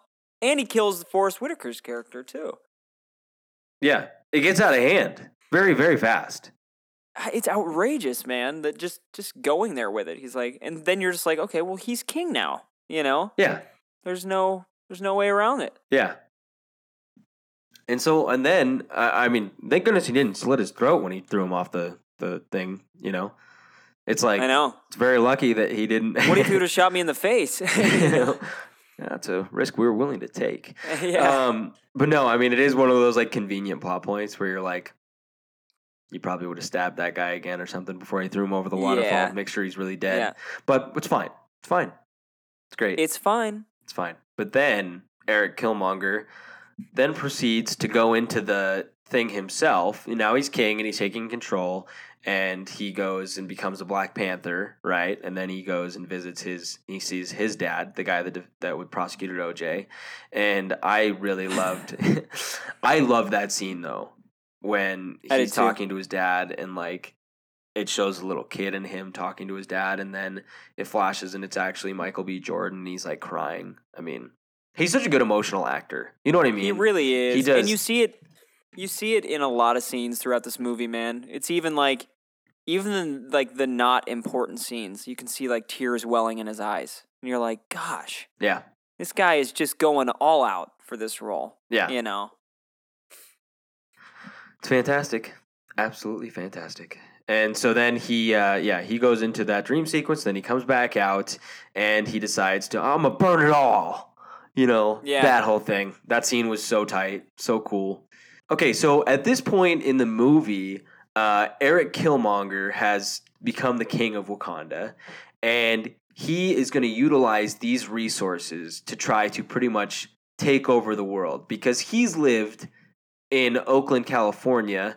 And in 1994, this is at a point in American history where the African American community had experienced a lot of police brutality and a lot of I don't know, just very difficult times. I guess. I mean, the entire uh, civil rights movement was very difficult. You know, there's tons of tons of difficult times, but he he grew up in a culture that was very very much anti uh, anti-establishment and very anti, uh, pretty much anti-white people. So uh, I found it very interesting that his kind of ideal is to take over the rest of the world because now now that he's a black man in a seat of power he can pretty much uh, pay retribution to the rest of the world for the uh, grievances and difficulties that they've forced upon his people so to speak right Yeah. Yeah. So I thought that that I thought that that was like a really interesting take on this movie, and I kind of love that they did that because I thought that the um, I thought that, and this might be might be going a little bit too far, but I, I did think that the character of Erik Killmonger was fairly analogous to like Malcolm X.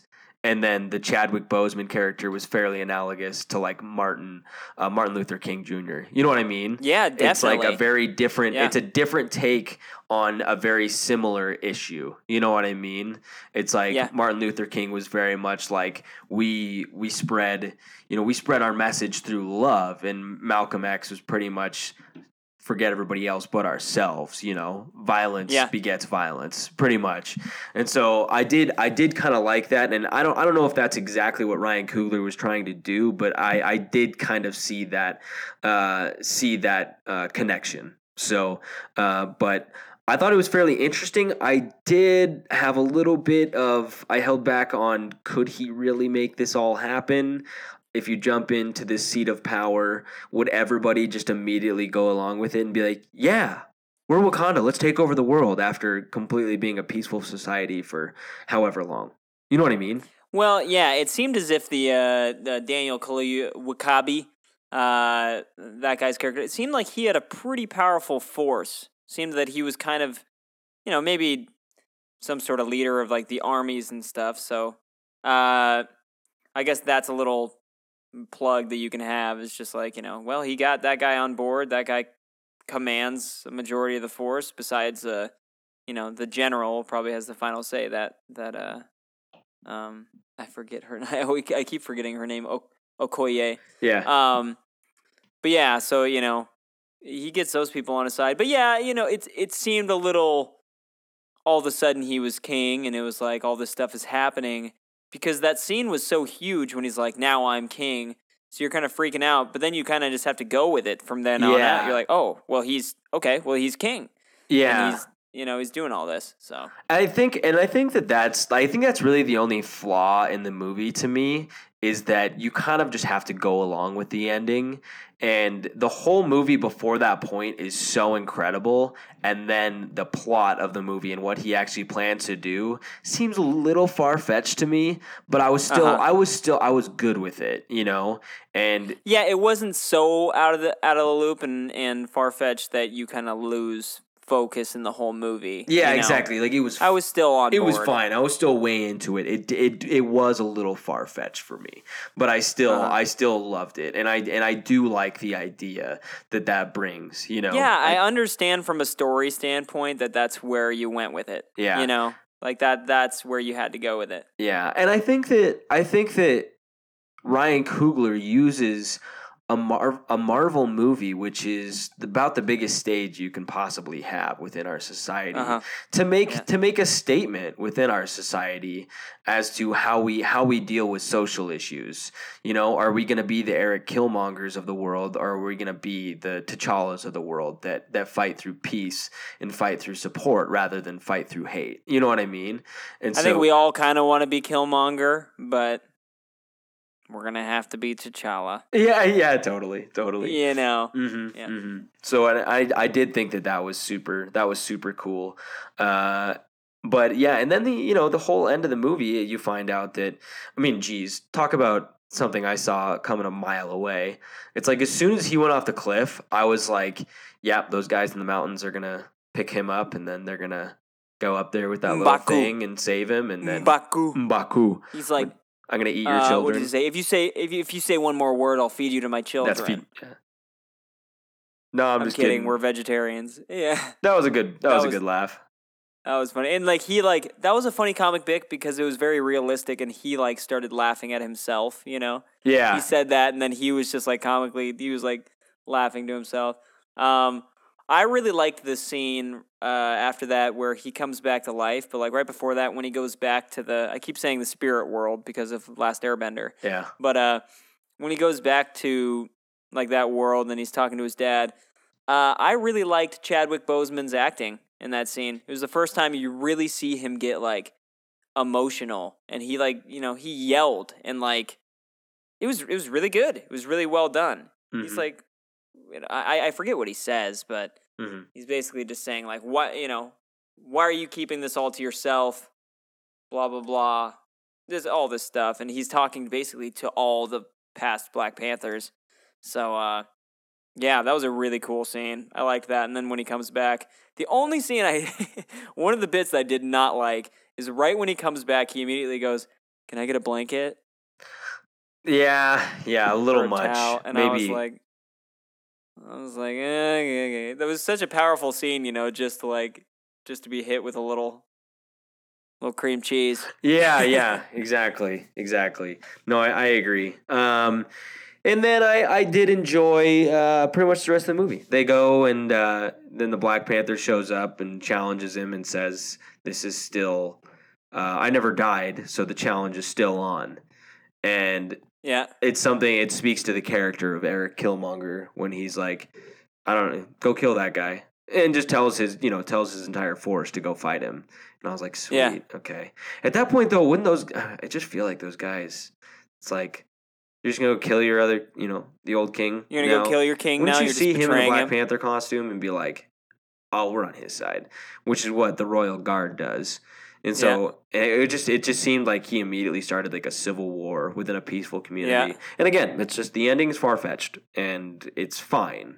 I just Uh, it's it's as far fetched as you can be. Um, I think they stay. No, they try to stay as close and realistic as they can, having rhinos. You know, Like, if, you, if you have rhinos, you can only be so realistic and serious. You know, it's like okay. Yeah, no, as the that's rhino true. showed up, I was like, all right, well, we're doing this now. yeah, just grab a rake and shovel the cheese in or rake the I cheese know. in. You know what I mean? just dump it on top. You've told the server twice now to stop dumping it on, and it just continues to pour it on. I agree. the Um, rhinos were a tad far for me, but I mean, hey, this is this is the stuff that's on the table. You might as well use it, and I'm sure that a younger audience probably doesn't care as much about that. They're like, "Ah, it was cool when the rhinos showed up." And so- Rhinos. yeah, it's. I mean, it's fun. It's fun. It's a Marvel movie. yeah, it, it's fun. Uh, yeah, but yeah, there was a little things here and there in that ending scene. Also, like how the uh, you know, the Okoye and uh, Daniel Kaluuya's guy are like kind of like boyfriend girlfriend or something, maybe Yeah. or something like that. And they didn't really like clarify on that, but then they're like fighting each other, and but then they like I, I don't Well, know. that's that was a little confusing to me as well. that's when he gives up and he realizes i think that that character realizes what he's fighting against you know what i mean Yeah. it's like he like, he is "Oh." betraying the identity of his people and i think and i think that that's also like that's a pretty good analogy you know what i mean to to mm-hmm. say that somebody that possibly had a different ideal of how to to fight social injustice and the things that they do to combat that become violent actions. And it's like maybe you are betraying betraying the ideas of your people. You, you know what i mean? It's like you're betraying betraying yourself and who you really are and who you should be. So I, I i think that there's a lot of this that speaks to the current social situation you know and uh, and previous social situations throughout history. So i did i did find i mean that's if you look really if you look far into it you can find all of that. Um Yeah, definitely. but I did I did like that when he when he bowed down to her. But some pretty sweet action there. I did enjoy all of that. The Black Panther fighting all those guys, and then Erik Killmonger fighting all the other guys. Some sick action going on.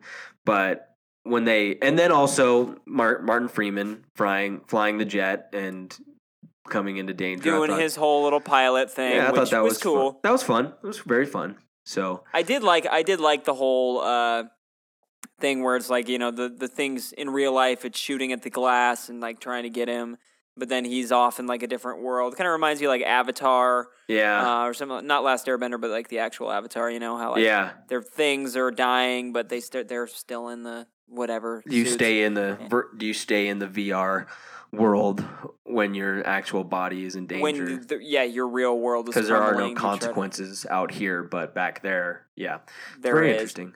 So that was cool. Uh, and then yeah, and then the the final fight. Um, Which was so good. Like that was that was really cool. I loved it. Yeah.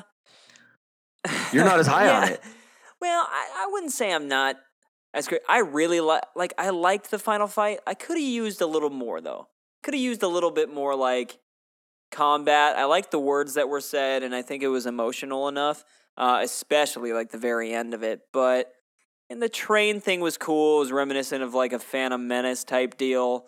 Um, I think all in all, I could have just used a little bit more combat, like a little bit. Uh, you know how in Creed that final fight, like it was so well shot, and and it was so like not shaky or anything like that. Um, and so yeah, it's just it was one of those things that like I was watching this fight and it was kind of like. I don't know. It was it was super shaky and kind of all over the place, and I did couldn't really tell what was going on and stuff. But uh, I I can't say I didn't like it. And they I had just- the uh, like the sound suppressor things. I don't know exactly what it was, but it took away the power of the suit, and which Yeah. was which was a good which was a good idea. I thought that it was I thought that that was like a cool plot point, but it also it made the battle less cool when eh, I don't know. It's, it's if there Yeah, maybe if there was a cool different like going at it with the suits on. You know. I, yeah, I, I think the setting kind of lessened how cool it is, but somebody might, somebody else might have a different take on that, and um, and I thought it I thought it was good. I think maybe it could have been Yeah. better, but um, I think the outcome was pretty much all I could possibly hope for in this movie. It was it was incredible. He's like I you know I, just wanted to see one one uh sunset one Wakanda well, I, sunset. he you know the um the regular Black Panther T'Challa he swings under the under the magnetic train or whatever, and Uh-huh. he does some move and just he pumps him right throws in the, the, knife in the air and then catches it on the other side and stabs him into the chest. yeah, and then like, Killmonger's "That was a- like. That was a hell of a move, you know? And Yeah. that was I mean, that was a great line and it's very kind of I love seeing I love seeing them pay the respect to the to the uh to the bad guy and let him have his moment where he gets stabbed in the chest and he's like, Gosh, was this all worth it? You know, it's Yeah. like he just got defeated. You know, he knows that Yeah. he just lost. And it's like He just died. Yeah. You know. Yeah, it's like, you're gonna die now, and he like starts crying and like has Yeah. that whole emotional like outpouring of the last line he says. Do you know? I, I have the last line here written down. Wait, which are you talking about Uh, on the on the yeah, cliff? on the like the yeah. yeah, so well, and he says, you know, his dad. A big part of the movie was that his dad wanted to take him back to Wakanda so that he could see a Wakandan sunset, and uh, it's so beautiful, and being at home, and there's all these all these themes playing, and uh, the last line of the movie. Okay, so the whole movie is, you know, Erik Killmonger uh, trying to unleash the injustice that he feels that he has had his entire life on the rest of the world. And Uh-huh. so I think that this line is beautiful, and I don't want this to sound uh, detrimental too much, but for me, it was a little bit on the nose. You know what I mean? Like it was it was too it was too it wasn't like vague enough is that what you're saying It- well, it- Kinda it like, just- there wasn't like the hidden meaning in there that you can go oh yeah that's what he meant it was more so like this is exactly what he means This is exactly what this movie was about. And it, it felt like it took me out of this situation a little bit because I was like, is that what the character would have said? Or is that what this the director was pretty much saying or this is movie that what is the movie's about. trying to say? You know, and, and I think that's fine. I think either way, it's a really good line, and I do love the line. But yeah I love the line too. it took me out of the movie a little bit because it was a little bit on the nose. You know what I mean? So, but go ahead and read the Um, line. It is great. Bury me in the ocean with my ancestors who jumped from ships because they knew death was better than bondage. Um, and yeah, I mean it is. It's it's the the pain and trials that he's been feeling his entire life, and also represents an entire culture Yeah. that uh, that he's a part of, and so it's a beautiful line. Um, I agree with you where it kind of took you out of it a bit. Maybe a tad but, uh, heavy-handed. Maybe a tad heavy, but at the same time, thinking about it and knowing that it's in the movie now, knowing that's what it is, it's permanent. Um, I think it's a beautiful thing, and I think going that far to say that in a movie where it really didn't go too over the top with those types of themes, you know, it didn't go over the top with all that stuff. So making a point for that last scene and his life to be like for this, you know what I mean? Um, I think it was a good call, and I think it's fine. You know, if the whole movie would have been like that with references here and there and here and there, then you're like, okay, this is just, uh, you know, this is just a huge statement and is kind of overshadowing. And I think having that line in there, it doesn't overshadow really anything because he did a really good job with, you know, uh, with the themes throughout the mov- movie and kind of, you know, making sure nothing went over, like went overboard and stuff. So Yeah. No, I agree. Yeah, and it. Yeah, that was probably the best scene in the movie. Like it was super beautiful and super it was, awesome. it was and beautiful. Also sucks though because it's like you had such a good bad guy and you just killed him. I know, I know. You had such a good bad guy, and he's gone. Yeah. And now, like, what do you do in Black Panther 2? It's like, if he's not going to be there, I don't even know. I, I'm like kind of sore about it. Like, Uh, but the thing is, I would rather Ryan Coogler didn't do Black Panther 2. You know? Yeah. I would rather he focused his efforts on more than Marvel movies because Marvel movies Yeah. are sweet and he made an awesome one. well, he don't- seems like a, it seems like he's a director that uh, he is doing that. He's putting his touch in places that he wants to, making a statement, then moving on. Like Creed, he's not directing the second Creed. He has no part. He has no part of it. Um, which I think you know it kind of explains that a little bit. It's like you know he had his touch on it. Apparently, he said that Creed is something that he finds very hard to watch, and even thinking about the time that he made it is super hard for him because it's very much about him and his dad and their relationship in real life. And so, uh, you know, that's super interesting, man. And it makes you love this guy even more because you're just like, dang, dude, like he puts so much passion in all these projects. And uh, I love that about him. No, I agreed. Yeah, yeah. And I, I'm excited to see what Ryan Coogler does next because he's a fantastic director. I think that he's probably one of the best out there uh, at this present moment, and he's only 31 years old. So we have. And he can't miss, can't miss with Yeah. Michael B. Jordan either. So keep him in your I films. know, seriously, please. dude. Just keep that duo going on because it's it's great. It's Scorsese and DiCaprio. You know what I mean? It's, is, It's great is. stuff. Um, so and then and then you know at the end of the movie occurs and uh, Chadwick Boseman ends up with the Lupita Nyong'o and there's the cute scenes between them and I do I love all that. Um, but and then how does the movie end? It's like uh, Uh, he unveils the technology to everybody, well that was like that was like a to the world. that was in the middle of the um in the middle of the credits. After Uh, why is scene. that a post credit scene? end? I don't know. I can't remember what. What does he was. do? What does he do? He do, he does something. I I made fun of it afterwards actually because there was two scenes in a row where he kind of looks at the camera and goes and gives like a smirk. Oh no! You know it what cuts. it is? He goes back to Oakland, and Oh yeah. he goes to that place, and he he had bought that apartment complex or whatever, Uh-huh. all that property right there, and it's going to be the first uh, outreach center for Wakandan aid. Oh yeah, much. and they they do the classic. Who are you? And he just kind of Smirks. smirks and looks at the camera, and it ends. Now, if you would have said I'm Black Panther, that would have been just dumping the cheese all over. Yeah, you that know, would've been- you would've been spilled it all over the table, and now The it, dinner's over. You're already mad. yeah, yeah, that would have been too You much. so I think that that was good. I, no that was a little that was a little cheesy, but it's fine. It's fine. It was, but the thing is, because right after that, in the mid-credit scene, it's it's showing all this technology, and he raises it up, and then somebody asks a question. Somebody's like, "What do you plan to do with all this?" or something like that, and he just goes. Oh yeah, he does that it- thing again.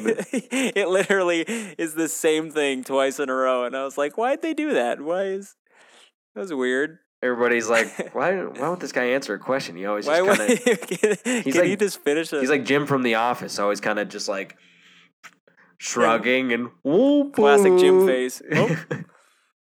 And So- then, uh, if there was one person that I didn't want to see in the after after credit scene, it's freaking Bucky Barnes. And I know he's over there or whatever, but I'm just like, gosh, show Iron Man or even Captain America or just anything yeah, but Bucky.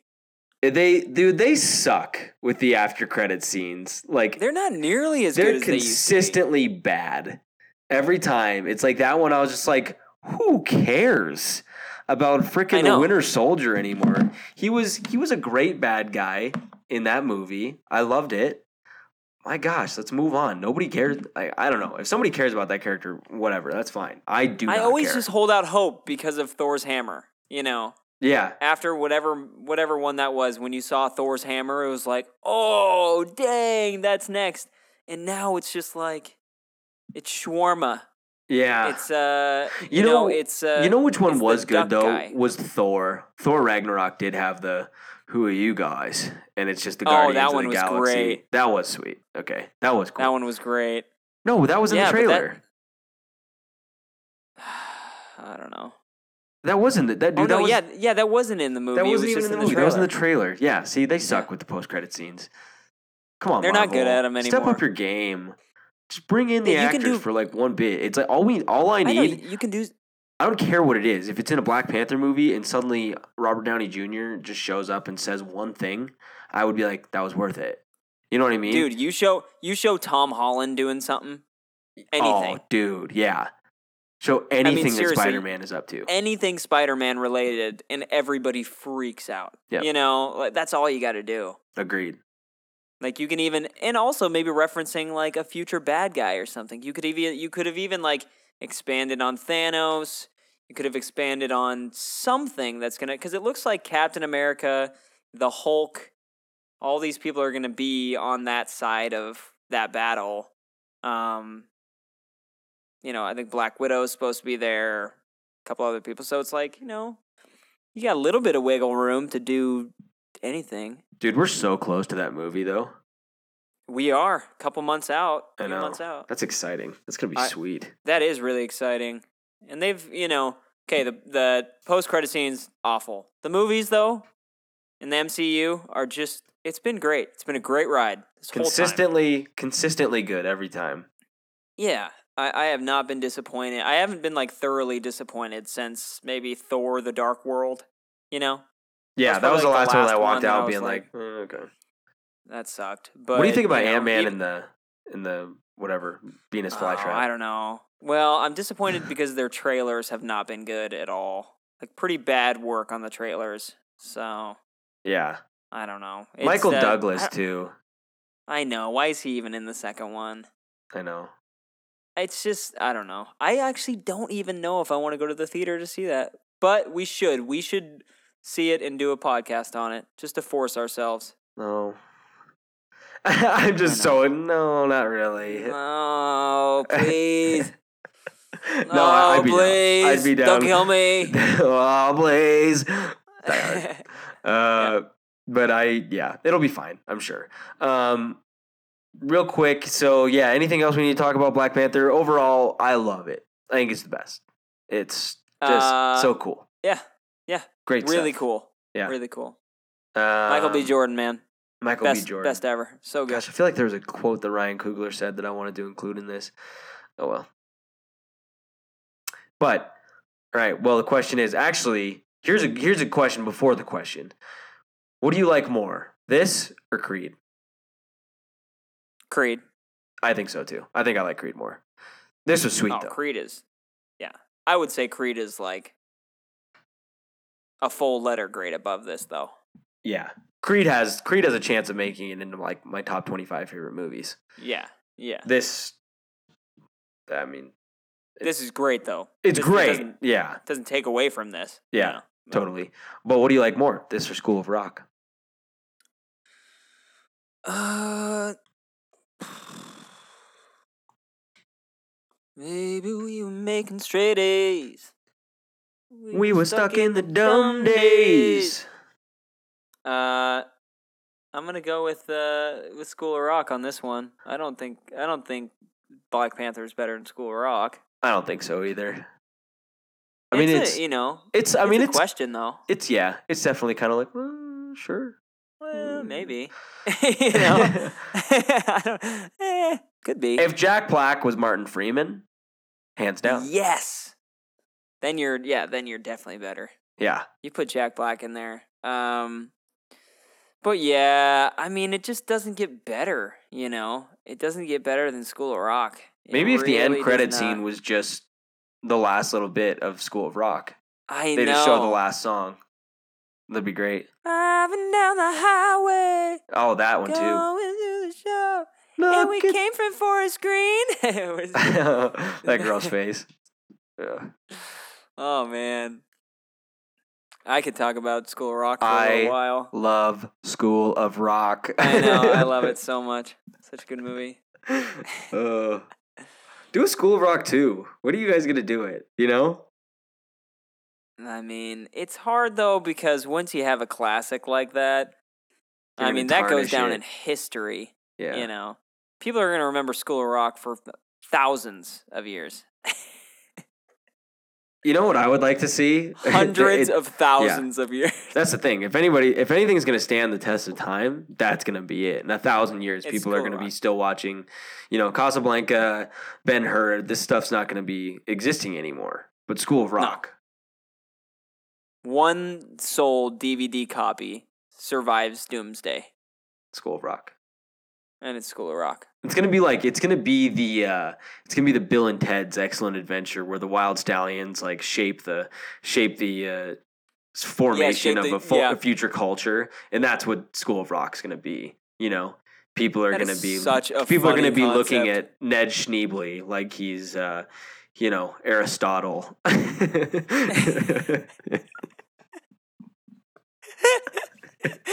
oh my gosh, it's so dumb, dude. it's so dumb. I know. Oh, great. man. Okay, well, yeah, great podcast, great time. Black Panther was awesome. So, Black Panther was awesome. Uh, let's shout out social media. Please uh, follow us on Facebook. Uh, check out our website, professorjones.com. totally Uh, updated. Updated. And, uh, you know, Instagram, we got Professor Podcast. Uh, give us a shout on that. More than anything, just uh, iTunes. Check out our podcast on iTunes. Subscribe. Uh, please send it to your friends if they like podcasts too. I know podcasts are just becoming extremely popular. I hear people talking about them all the time. Mhm. Um, and I'm really happy that we jumped on this when we did. Um, and that we've been as, you know, as consistent as we've, you know, we've been. We've been at least trying, you know. yeah, we're doing our hasn't been a best to keep up here. We are. There hasn't been a point in time where we're like, yeah, you know what, man, I Forget just it. can't do it. I'm too busy. It's, I think the the main reason is I love movies. I love movies. I love television. I love media, and uh, you know, it doesn't hurt to record the conversations that we have about these things because we would be having this conversation anyway. Probably have a two hour phone call just talking about Black Panther because we're brothers, you know. And that's what's nice But, is that uh, we set aside time just to talk about movies. this do. is like this Yeah. is just unfiltered conversation that we have. Yeah. And so uh yeah, so thank you everybody that that continues to listen and uh yeah, please subscribe, leave us a review and uh keep on digging the Professor Jones. Well, thanks so much for listening, guys. We'll be back at you next week, finishing off Olympics month with the classic Miracle. But until then, we'll be living our lives a quarter mile at a time. Welcome to the spotlight.